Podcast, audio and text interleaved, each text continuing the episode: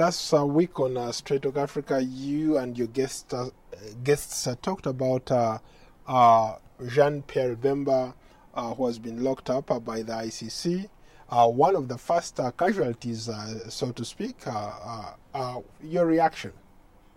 Everybody agreed that perhaps it was a good thing to lock him up, but they also equally felt that perhaps there should have been some other people involved in this particular case mm.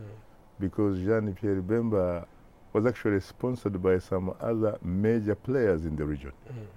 Uh, it's interesting that uh, they locked him up uh, for crimes he committed across the border in uh, the Central African Republic, and yet uh, he was uh, very, very active in democratization of his own country, Congo. How ironic is that to be locked up for crimes committed in a different country.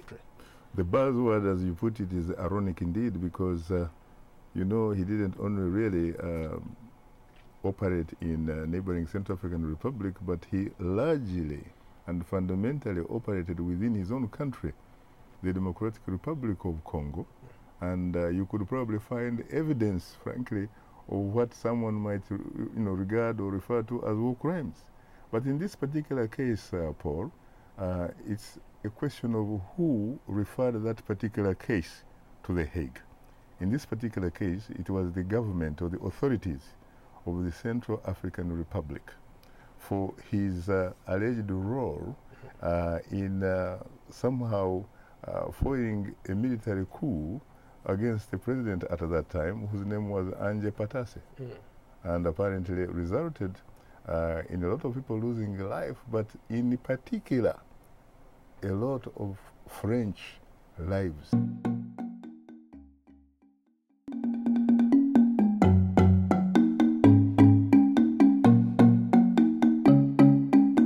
What were your impressions of uh, maybe Jean Pierre Bemba? Pierre is a sort of guy who used to be a businessman. He was not a soldier, at least not a trained soldier, until in fact uh, he agreed to head that movement, which was based in, in Gbadolite. Gbadolite, of course, an area where Mobutu himself came from. And uh, Sheikh Bemba's father was uh, perhaps uh, uh, after Mobutu, the richest man in what was then known as Zaire. Uh, so Pierre came in, I think, uh, in a way, hoping that eventually he could actually succeed Laurent Kabila to become president of the Democratic Republic of the Congo. Maybe explain to uh, our audience uh, what it really means uh, for somebody who was very, very successful as a business person and ends up being a rebel leader and later on being convicted for war crimes, rape, and uh, all sorts of uh, things that uh, he committed in Central African Republic. so Pierre felt that he probably had a much greater chance of actually being the next man occupying State House in Kinshasa. And by doing that, he would even be in a much firmer position mm. of calling the shots. Mm. Mind you, in most of Africa, including the DRC, the state is the single largest employer, the single largest contractor. And therefore, you have the power because you control the state. Uh, if you control the state in Africa, like Kinshasa, you control the judiciary system, you control the legislature, so you control everything, perhaps even, in fact, the air that, uh, or the oxygen that people need in order to breathe and remain alive.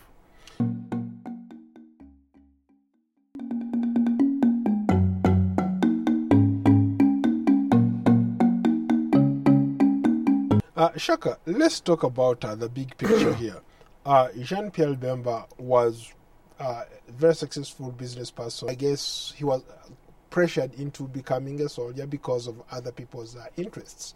Uh, there were external forces uh, that uh, were pushing him to be uh, the leader uh, of MLC. these leaders, as we speak today, and state houses enjoying, put it in context for us. I think it is equally true that he was actually being pressured by both the domestic and external forces. By domestic, I mean uh, perhaps his wealth, when you look at it, uh, may stem from the fact that he had a very strong relationship with the Mobutu regime. Now, the Mobutu regime had already been toppled. replaced by Laurent Desire Kabila. And so he obviously uh, found himself in a very untenable situation. And so later, he has to fight in order for him to make sure that he can, first of all, preserve uh, the kind of uh, socio-economic status that uh, he had. Uh, and at the same time, he realized that he was being sponsored by people who were very powerful, people who were very influential, because after all, the facts were right there on the ground. They had earlier supported and sponsored a gentleman called Kabila, and he had actually replaced Mobutu. So he didn't see really what was there to be lost.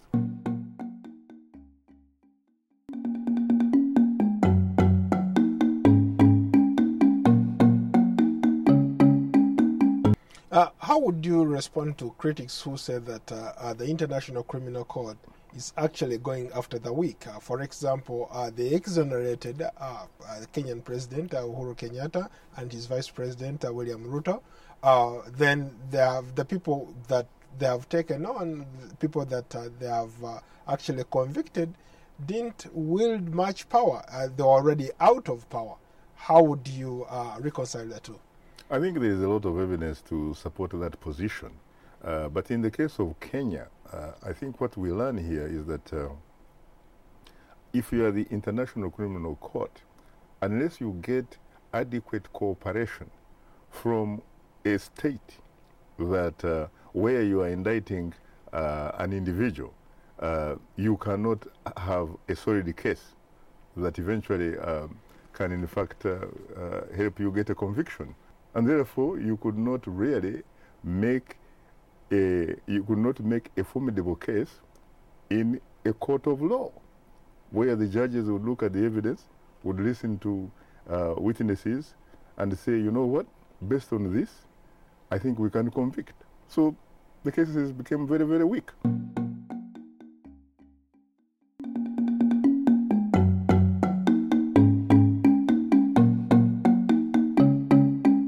Shaka, you brought up an interesting uh, uh, uh, name here, uh, President Yoweri Museveni of Uganda.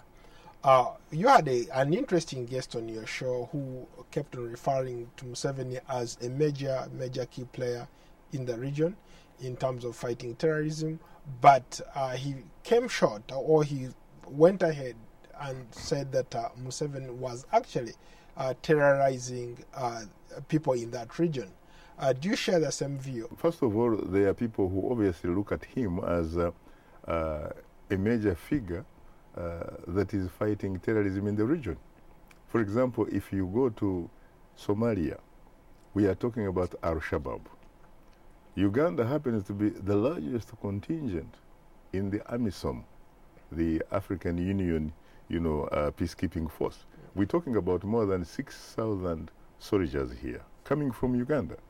The result says that uh, so far, Somalia probably is no longer a failed state because it now has a president, even though that president has not really secured all borders and what have you. Uh, but you can characterize it perhaps as a fragile state mm. as opposed to uh, a failed state. state. But there are others also who look at the manner in which he has interfered or involved himself in the affairs of neighboring countries like Rwanda, like the Democratic Republic of Congo, uh, and they have, able to, have been able to make their point of almost saying that this is equivalent to what you would call state terrorism. How about people who say that uh, Uganda's uh, army or the army under the leadership of Yoweri Museveni is a very disciplined army? Uh, for example, they have uh, uh, they brought a semblance of stability in South Sudan when war broke up. I think that uh, it's a, it's, a, mixed bag, really. Um, I don't know how, for example, you can call the Ugandan army a disciplined army when you are talking about how it is involved in smuggling. It is involved, for example, uh, in uh, killing a lot of people in the city of Kisangani. I don't know how, for example, the International Court of Jurists, sincerely, would have reached that verdict of saying that Uganda owes the Democratic Republic of Congo reparations amounting to 10 US billion dollars. That doesn't seem like a discipline. I mean, does it seem to you? How about those who say that, uh, at least as far as South Sudan is concerned, uh, Uganda has played a very, very uh, instrumental role? Well, the jury is still out uh, because, frankly, Paul, as we talk, you still have, in fact, violence going on unabated in South Sudan. The Ugandans may have gone there, and at one time they may have probably helped to bring a sort of lull, but they did not, frankly, uh, address the fundamental root causes of what is going on there. And so I don't know uh, how you can call that discipline because they were basically siding with one party called President Salva Kiir Mayardit.